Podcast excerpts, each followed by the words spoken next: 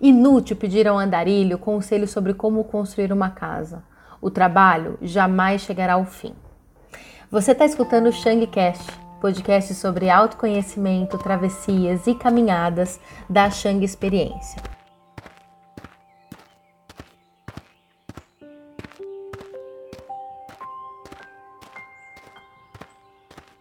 Nós estamos lendo e comentando o livro Caminhar uma Revolução, do Adriano Labute, da editora Martins Fontes. Este é o episódio 9 e até agora nós falamos sobre o ato de caminhar e o que ele proporciona ao que caminha. No episódio anterior, a gente falou sobre liberdade e atingindo a liberdade, o que fazemos agora? Eu sou a Van e você seja muito bem-vindo a mais um episódio. E antes, né, da gente ir para o livro, efetivamente, eu quero só fazer uma introdução, porque eu sempre, né, penso que o gesto, o ato de caminhar, ele é uma questão muito existencialista, né? Então, eu trouxe aqui o Sartre, né, que, que é um dos existencialistas que a gente mais conhece, né, um dos mais existencialistas possíveis, se pode se dizer assim, do livro Existencialismo é um Humanismo. E tem um trecho que eu queria, né, compartilhar com você para que a gente possa partir daí, né? É, o que significa aqui que a existência precede a essência? Significa que o homem existe primeiro se encontra, surge no mundo e se define em seguida. Se o homem, na concepção do existencialismo, não é definível, é porque ele não é, inicialmente, nada. Ele apenas será alguma coisa posteriormente e será aquilo que ele se tornar. Assim, não há natureza humana, pois não há um Deus para concebê-la. O homem é não apenas como é concebido, mas como ele se quer e como se concebe a partir da existência, como se quer a partir dessa ela de existir. O homem nada é além do que ele se faz. Esse é o primeiro princípio do existencialismo. É isso também que se, que se denomina subjetividade, e esse é o termo pelo qual nos criticam. É, é, é, muito. O existencialismo, né, como um si, ele que deu origem também, ele, ele foi uma das bases para a psicanálise de Freud, né, e tudo mais. É, e é muito interessante, né, quando a gente fala sobre o homem se tornar, né? É, o homem aqui, o ser humano, tá, gente? A gente tem que pensar que esse livro aqui foi escrito sei lá quando, e lá atrás a gente falava o homem, né? Mas é o humano, o ser humano de modo geral. Então, quando a gente fala é, do ato de caminhar, a gente está falando de uma busca existencialista, no sentido que a gente se faz, né, quando a gente caminha, a gente se encontra. É exatamente isso que ele fala. A gente primeiro se encontra, a gente vai surgir no mundo e a gente vai se definir depois disso. Então, muitas vezes, quando a gente começa a caminhar, não necessariamente a gente sabe quem a gente é. A gente não é nada, talvez naquele momento ainda, ou então a gente só é aquilo que o outro espera da gente ou aquilo que a gente mesmo se fez por conta das necessidades que estão no fora. E é preciso muitas vezes se desfazer, né? Então, por isso a questão do desapego que a gente já falou. Tirar essas camadas, né? Tirar essas necessidades que são externas, que são do outro, para que a gente possa então emergir e existir dentro de nós mesmos, dentro de um novo ser, que também pode mudar né, em determinados outros momentos. Então também não é um, algo determinado e determinante para o resto da vida. Ah, então eu me descobri, me tornei, me encontrei, agora eu vou ser assim até o dia da minha morte. Não, a gente vai sempre nesse processo, né, de se reinventar, de morte e renascimento né? Como a gente já falou também aqui em outros episódios. Então, né? O que é essa liberdade, né? O, quando a gente chega nesse ponto da liberdade, o que também gera uma angústia, isso pode, a gente pode deixar isso para um outro episódio, né? Porque ao mesmo tempo o existencialismo, ele é uma crise, é a crise existencial que a gente fala, né? Ele é uma crise em que a gente não sabe, em que a gente não tem uma resposta definida. E talvez a gente nunca vai ter, porque como a gente se faz ao longo do caminho, essa essa resposta ela está em transformação o tempo inteiro, o que também gera uma angústia. Então a liberdade, como a gente já falou no episódio anterior, ela é um risco porque ela traz uma angústia, ela traz muitas vezes uma situação de solidão e, e, solitude, né? Se a gente conseguir transformar isso de forma adequada, para que a gente possa, de certa maneira, poder ser livre por ser quem nós somos. Então é a partir daí que a gente começa o episódio de hoje, porque nessa segunda parte do livro, né, é, o Labute ele começa a trazer algumas histórias, ele traz algumas inspirações sobre outras pessoas, né, e ele começa a dar nome. Então, por exemplo, aqui nesse próximo capítulo que a gente vai destrinchar, é o começo da história, né? Que é do Chatwin, né? E a alternativa nômade. Então ele vai agora explorar muito essa questão do, do, do, termo e do que é ser um nômade, tá? Então eu vou começar aqui do comecinho do capítulo para a gente só entender do que ele vai falar e depois a gente vai pulando, como a gente sempre faz, tá? Até aqui, expusemos uma tese e enunciamos uma verdade histórica, conceitual, prática. Por trás disso, existe uma longa história que merece ser conhecida e reconhecida, feita de teorias e práticas, intuições e experiências, lampejos e escuridão. E que é e que a essa altura devemos atravessar para desvelar o que outros já revelaram. Dentro desse, dessa longa história, duas figuras, entre tantas outras, iluminaram mais e melhor o caminho com sua paixão e inteligência, com sua visão e originalidade: Bruce Chatwin e Walter Benjamin. Com eles e através deles seguimos o caminho. E aí a gente vai começar agora então com o Bruce Chatwin que buscou o impossível. Ele realmente tentou, tentou perturbar a ordem das coisas escrever um livro sobre nômades e nomadismos. É, em uma carta em 1969, dirigida à editora, ele resume o projeto assim. Eu vou ler para vocês. A pergunta que tentarei responder é: por que os homens andam a esmo em vez de ficar parados? Propus um título, a alternativa nômade. Obviamente não, vai, não vamos usá-lo. É um título racional demais para uma matéria que apela para instintos irracionais. No momento, isso tem a vantagem de sugerir que a vida do nômade não é inferior à do cidadão sedentário. Devo procurar enxergar os nômades como eles mesmos se veem, olhando para a civilização com inveja ou desconfiança.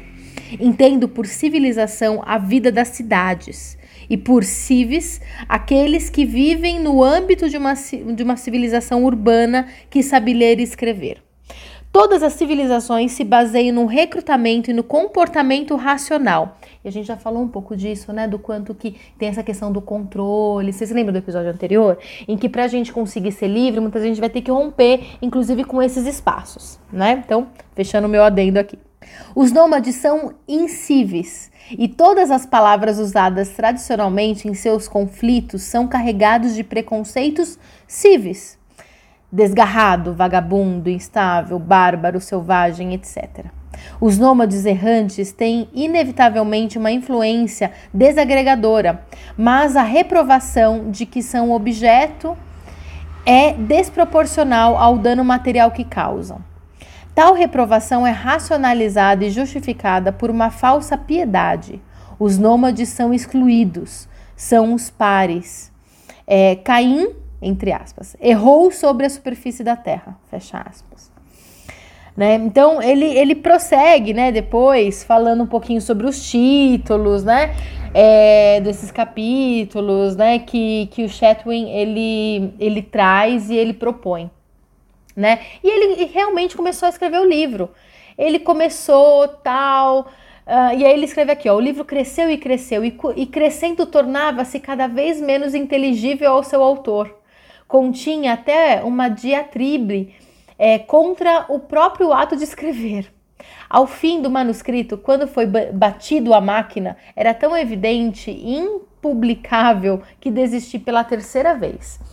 Ou seja, porque falar sobre nômades, né, tentar trazer um conceito e teorizar o nomadismo em si, traz o oposto, né, do que é o nomadismo, que é justamente você poder ser livre, você tipo não ter algo que é concreto, né, e não tem um, uma um, um, conceito único, sabe? Não é uma coisa que a gente tem começo, meio e fim. É algo que vai ser também construído, assim como o próprio caminho. Então, ele tenta, ele achou inútil, né? Escrever e tal. Depois ele fala um pouquinho sobre a Patagônia, né? Que aí ele escreve um artigo sobre a Patagônia. E aí ele fala sobre um termo que eu acho que é muito importante quando a gente fala sobre caminhantes, sobre andarilhos, sobre nomadismo e tudo mais. Ele fala assim, lá na página 88. Surge aqui o uso de um termo, inquietação, muito importante em Chatwin, que assim respondeu a uma pergunta específica de Antônio Gnoli sobre a diferença entre inquietação e inquietude. Então eu vou ler para vocês trechinho, tá bom? Acho que existe uma diferença de fundo. Penso que a inquietude está ligada ao desconforto provocado por uma inquietação, inadequação nossa no sentido de fazer e de ser. Em suma, a inquietude despedaça a relação com a nossa identidade. Tem a ver com a alma e o tempo, em particular com o modo como o vivenciamos Inversamente, a inquietação começa no cérebro e mina nossa relação com o espaço, destrói nossa certeza sobre ele. Subitamente, as coordenadas que nos li ligam a um lugar, a distância que nos é familiar, tornam-se sufocantes. Um místico ou um poeta pode cultivar uma inquietude. A inquietação pertence às crianças e aos viajantes. Então, é muito interessante, né? Porque quando ele fala aqui, ó, a inquietude está ligada ao desconforto, à sensação de inadequação.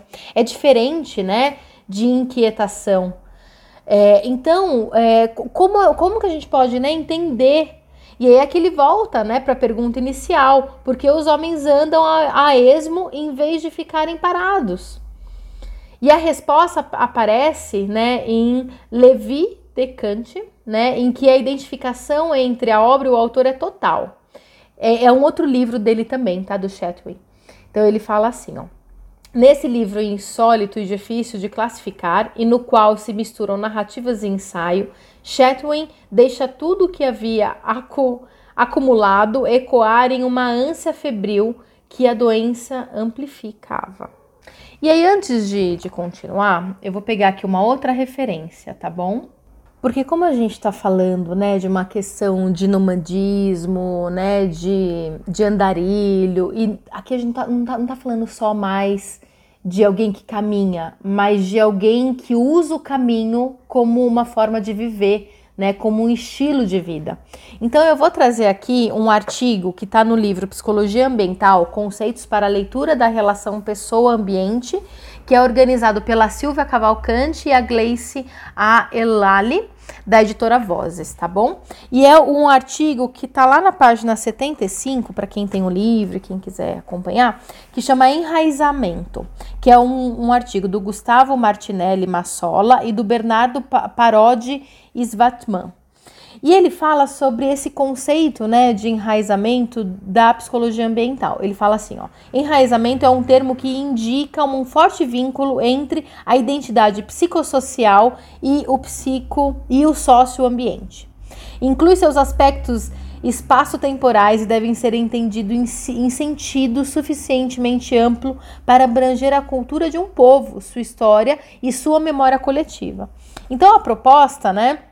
é que a gente pense assim naquilo que nos faz enraizar, né? E ele tem uma parte aqui que ele fala sobre o estar em casa, o sentimento de lar e destaca o aspecto territorial ou espacial, né? É, Olha, fala aqui, ó. O sentimento de estar em casa é definido por alguns autores como característica essencial do enraizamento. A casa ou o lar constituem termos centrais na obra de autores, né, de vários autores aqui. A casa simboliza a experiência primeira e fundamental de um colo inicial no outro, progredindo gradua gradualmente para formas mais complexas de vínculo, acolhimento e segurança. Ou seja, estar em casa é estar nos outros e estar em si mesmo estando nos outros. Então, você percebe que aqui né, tem um conceito em que fala que é necessário haver o enraizamento para que a gente possa, inclusive, muitas vezes, poder sair né? E criar raízes em outros lugares.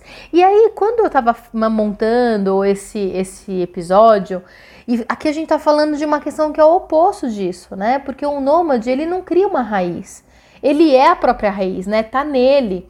implica em ele encontrar dentro dele, dentro do seu próprio self, né? De repente o verdadeiro self, e aí a gente não tá falando de falso self, mas quando você encontra no teu verdadeiro self a tua própria morada, né? É, tem aquele conceito de ética como morada, né? Em que você consegue, na verdade, ser e, e permitir que o outro seja independente do espaço em que você ocupa, né? Não tem a ver com o lugar em si, e, né? Então é por isso a gente não precisa enraizar, e sim com quem você é e quem você se torna, de repente, com cada vínculo que você constrói ao longo da vida e no mundo em si. Porque ser um nômade não significa que você não vai criar vínculos, não significa que você não vai ter afetos, caminhantes, andarilhos. Quando a gente caminha, muito pelo contrário, o que a gente sente, o que a gente vê, são afetos e são relações muito únicas, que só são possíveis quando a gente está ali com um caminho em comum, né, com uma afinidade. Então, a raiz, ela não é no lugar, mas ela é na forma de ser e em como que a gente vai viver. Faz sentido isso que eu tô falando? Bom, espero que sim. Senão vocês vão me, me, me falando aí, tá bom? Falando aqui, não a, a tempo real, né? Obviamente, mas vocês entenderam, né? bom, então continuando com aqui no Adriano Labute, né? Ele continua a explorar é, e aí ele, ele começa a trazer aqui o quanto Chatwin encontra nos mitos e no mito aborígena, né? A, a criação de uma imagem que vai trazer uma inspiração e aí não tem como não falar sobre o Campbell, né? Porque o Campbell ele fala que os mitos, né? Essas histórias que a gente é, se estimula e, e interpreta, né? Eles servem muitas vezes para mostrar que se alguém já foi capaz de chegar em tal lugar, de fazer determinadas coisas, significa que eu também posso. Então é um processo muitas vezes de humanizar né, é, esses mitos, essas histórias, porque mito não é o mesmo que história, tá bom? Os mitos, eles, eles não são histórias inspiradoras sobre pessoas que viveram uma vida notável, não. O mito, ele é o que transcende da relação com o presente, né? Um herói popular, muitas vezes, ele é diferente do personagem de uma biografia.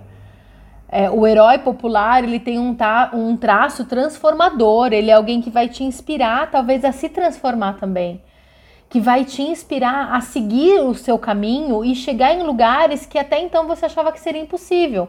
Mas se alguém que você admira, se tem um mito ali, né, que com você nem vou usar muito essa palavra porque me, me associa a, a política, ao Bolsonaro, que, mano, né, a gente nem precisa falar sobre isso. Mas então, ao usar, né, então essa referência, vou mudar um pouco a palavra aqui que tá me, me, me trazendo referências não muito boas, né? Então ele fala o seguinte, ó. A sua exposição do mito é muito sucinta. No tempo do sonho, o equivalente aborígena no período coberto pelos dois primeiros capítulos de Gênesis, o tempo ou não tempo, em que tudo foi concebido ou criado, as formas minerais, as espécies animais, a vegetação da Austrália foram chamadas à existência através do canto. Seres totêmicos, conhecidos como os ancestrais, foram feitos a partir da argila e começaram a percorrer a fronteira e a cantar. O nome de cada coisa com a qual se deparavam pássaros, animais, plantas, pedras, poços e, cantando, criaram o mundo. Ao fazê-lo, deixaram atrás de si um rastro invisível de palavras e de notas musicais, em que os elementos da paisagem também são lugares sagrados e são constantemente recriados em ritos e canções dos aborígenes.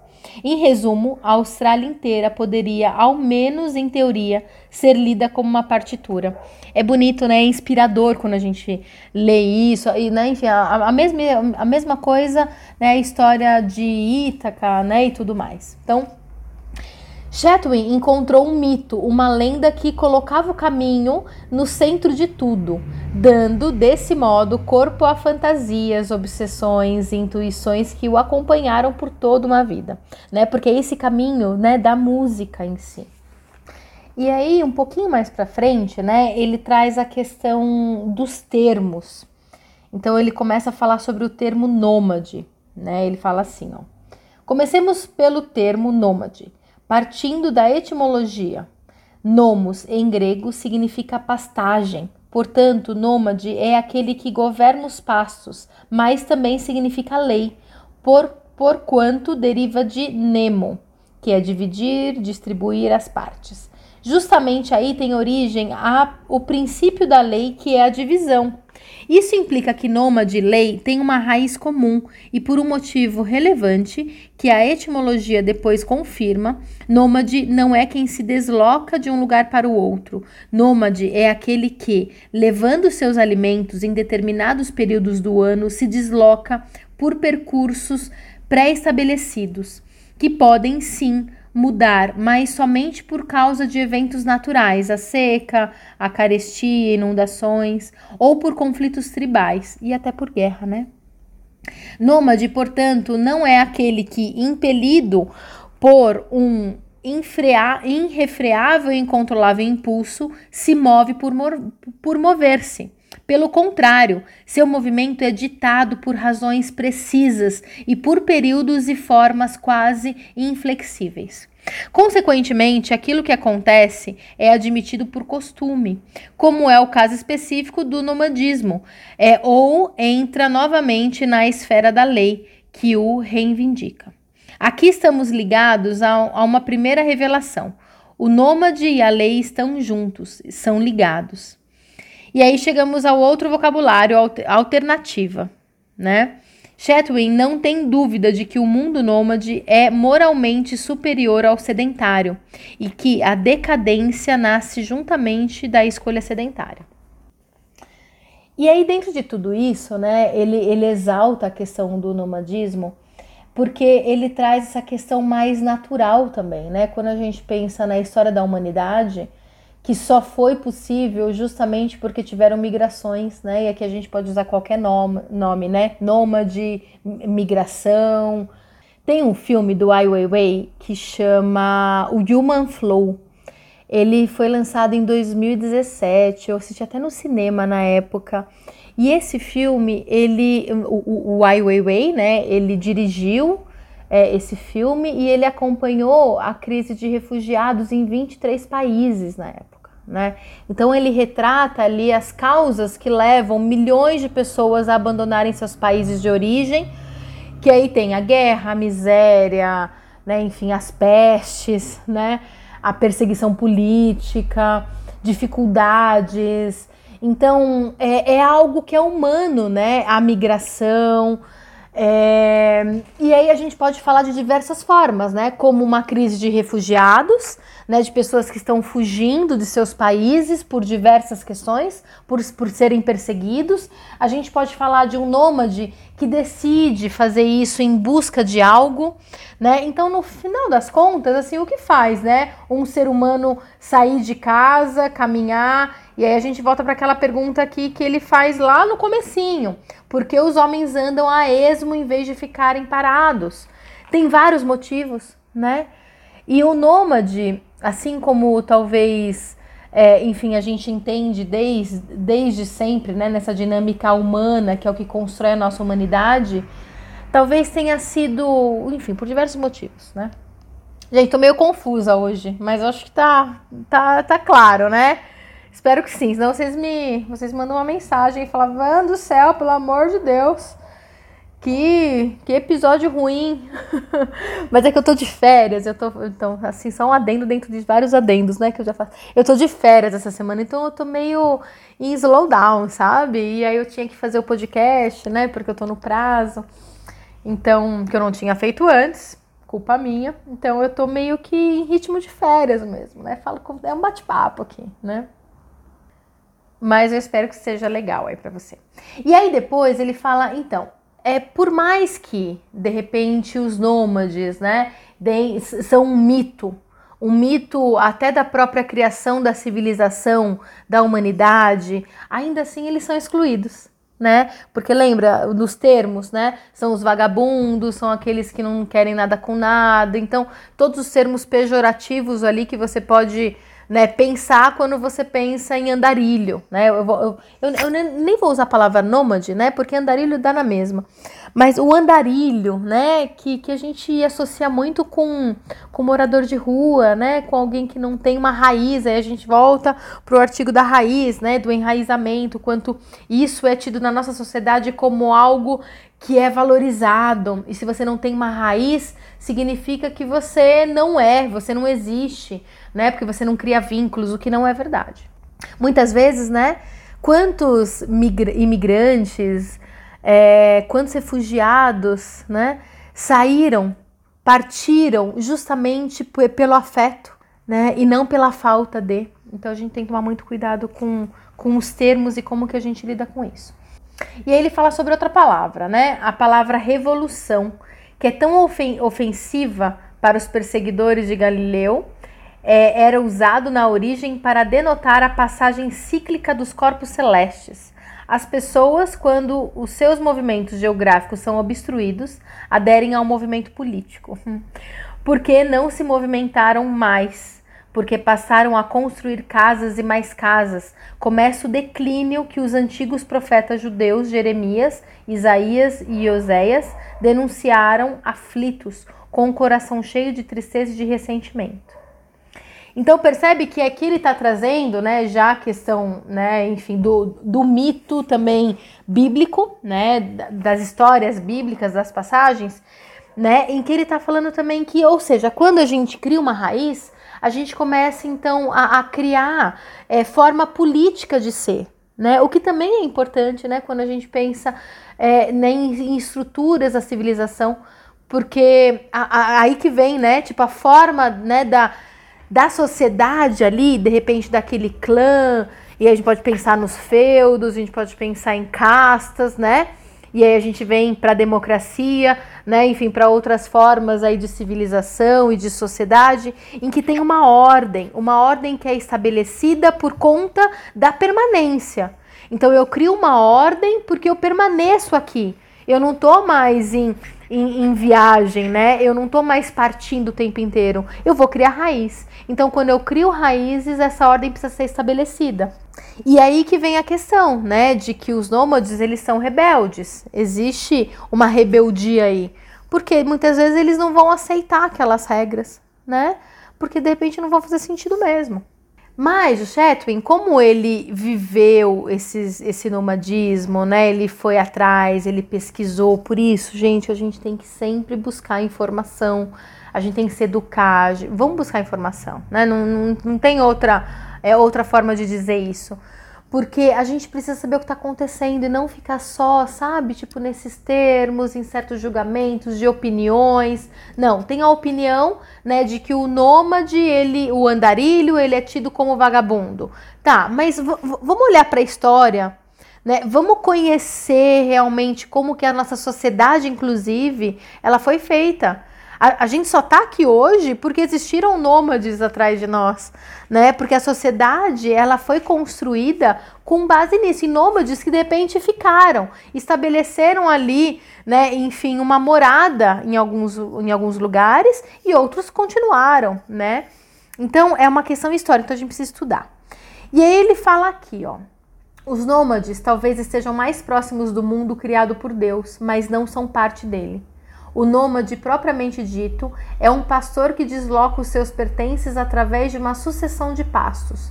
Está vinculado a uma rigorosa programação e devotado ao aumento de seus rebanhos e de seus filhos. E é a ânsia fatal de crescimento do nômade que causa uma série indeterminável de saques e rixas, e o induz, enfim, a sucumbir e a se assentar. Então percebe que tem uma crítica aqui, né? Uma crítica a esse nômade que fica, que cria essa raiz, porque ele, ele sucumbiu, né, a, enfim, a, a, a, certos desejos, né? Porque dentro aqui, enfim, desse conceito, nós todos somos nômades, é uma natureza humana. Então, quando a gente fala não para o nomadismo e a gente se assenta e a gente cria essa raiz, a gente está falando não também para uma natureza humana. Ó, e aí vem o Adriano que ele fala. Existe assim uma dinâmica interna e uma lógica fatal para o mundo nômade, que, inevitavelmente, para além da agressividade e da hostilidade do mundo sedentário, leva-o a perder e a se perder. Os nômades são artifíceis do próprio fracasso, não somente vítimas. Mas, se é assim, a alternativa é infundada, inadmissível, porque uma alternativa destinada por sua natureza e lógica interna a sucumbir não será jamais uma verdadeira alternativa. Para ser uma real alternativa, deve ter chances, possibilidade de êxito. Se não é assim, é porque constitutivamente não pode ser. Tal alternativa cessa de existir para ser o eterno retorno do idêntico. Chatwin se mostra consciente desse contraste, da insensatez e do risco a que está fadado a alternativa nômade. Sobram, quase como uma defesa, o seu olhar absoluto, o seu gosto estético que ainda o estimula e produz narrativas sobre aquele mundo é, que em tantas vantagens ele havia encontrado e procurado. E aí tem um trechinho dele. A cada primavera, as tribos nômades da Ásia sacodem a inércia do inverno e voltam às pastagens do verão com a regularidade das andorinhas. As mulheres colocam roupas novas de chita florida e literalmente vestem a primavera. Os nômades vibram no ritmo da oscilação das suas celas e marcam o tempo com o ritmo insistente do sino do camelo. Não olham nem para a direita nem para a esquerda. Seus olhos ficam colados no caminho que vai além do horizonte. A migração primavério é um ritual. Então, aqui, ó, existe toda uma ternura, um afeto, uma angústia de quem sabe que tudo isso está fadado a desaparecer né? Porque a gente está falando de uma questão que é que é raiz, né? São os índios, né? A gente está falando de aborígena, né? Que, que é aborígena, né? Lá do, da Ásia, né? Da, da Austrália, né? A gente também falou. E isso tá, tá se perdendo de fato. Uma elegível fúnebre pelo que está fadado a não mais retornar. Alternativa nômade, um título que cria embaraço. A alternativa literalmente não existe não é dada, e o nômade representa não somente um outro mundo, mas, sobretudo, outra história que não existe mais. O nômade de Chetwin está no começo da história. E assim ele termina esse capítulo, porque depois, né, no próximo episódio, a gente vai começar com o fim da história, que aí é a história do Benjamin. Certo? Então, é isso. Espero que tenha sido uma boa experiência hoje, apesar de todos esses ah, ficou meio longo, ficou meio indo para lá, meio para cá, meio confuso, né? Meio, né, de uma forma nômade também, né? Assim, flutuando. Mas eu espero que você tenha tirado alguma coisa daí. E eu adoraria escutar, né, a sua opinião. É, então, eu sempre gosto de ouvir os feedbacks. Então, já vou fazer aqui um, um, um pedido você que chegou até aqui, que está acompanhando os podcasts, queria muito saber o que você está achando. Então me manda uma mensagem, a gente tem todos os nossos contatos aqui. Vocês já têm né, a nossa página lá no, lá no Instagram, que é o arroba Experiências. Então é isso, me conta, me conta para que eu possa também. A gente está terminando esse livro, né? Falta, falta pouquinho, né? Não sei, talvez mais, mais uns quatro episódios né? A gente termina e aí depois vamos ver o que a gente faz. De repente pegar um outro livro. Também estou aberta a sugestões. Queria escutar um pouquinho até para saber o que fazer depois de tudo isso, tá bom? Para que seja um material é, que seja rico para você. Então, um beijo e até a próxima semana.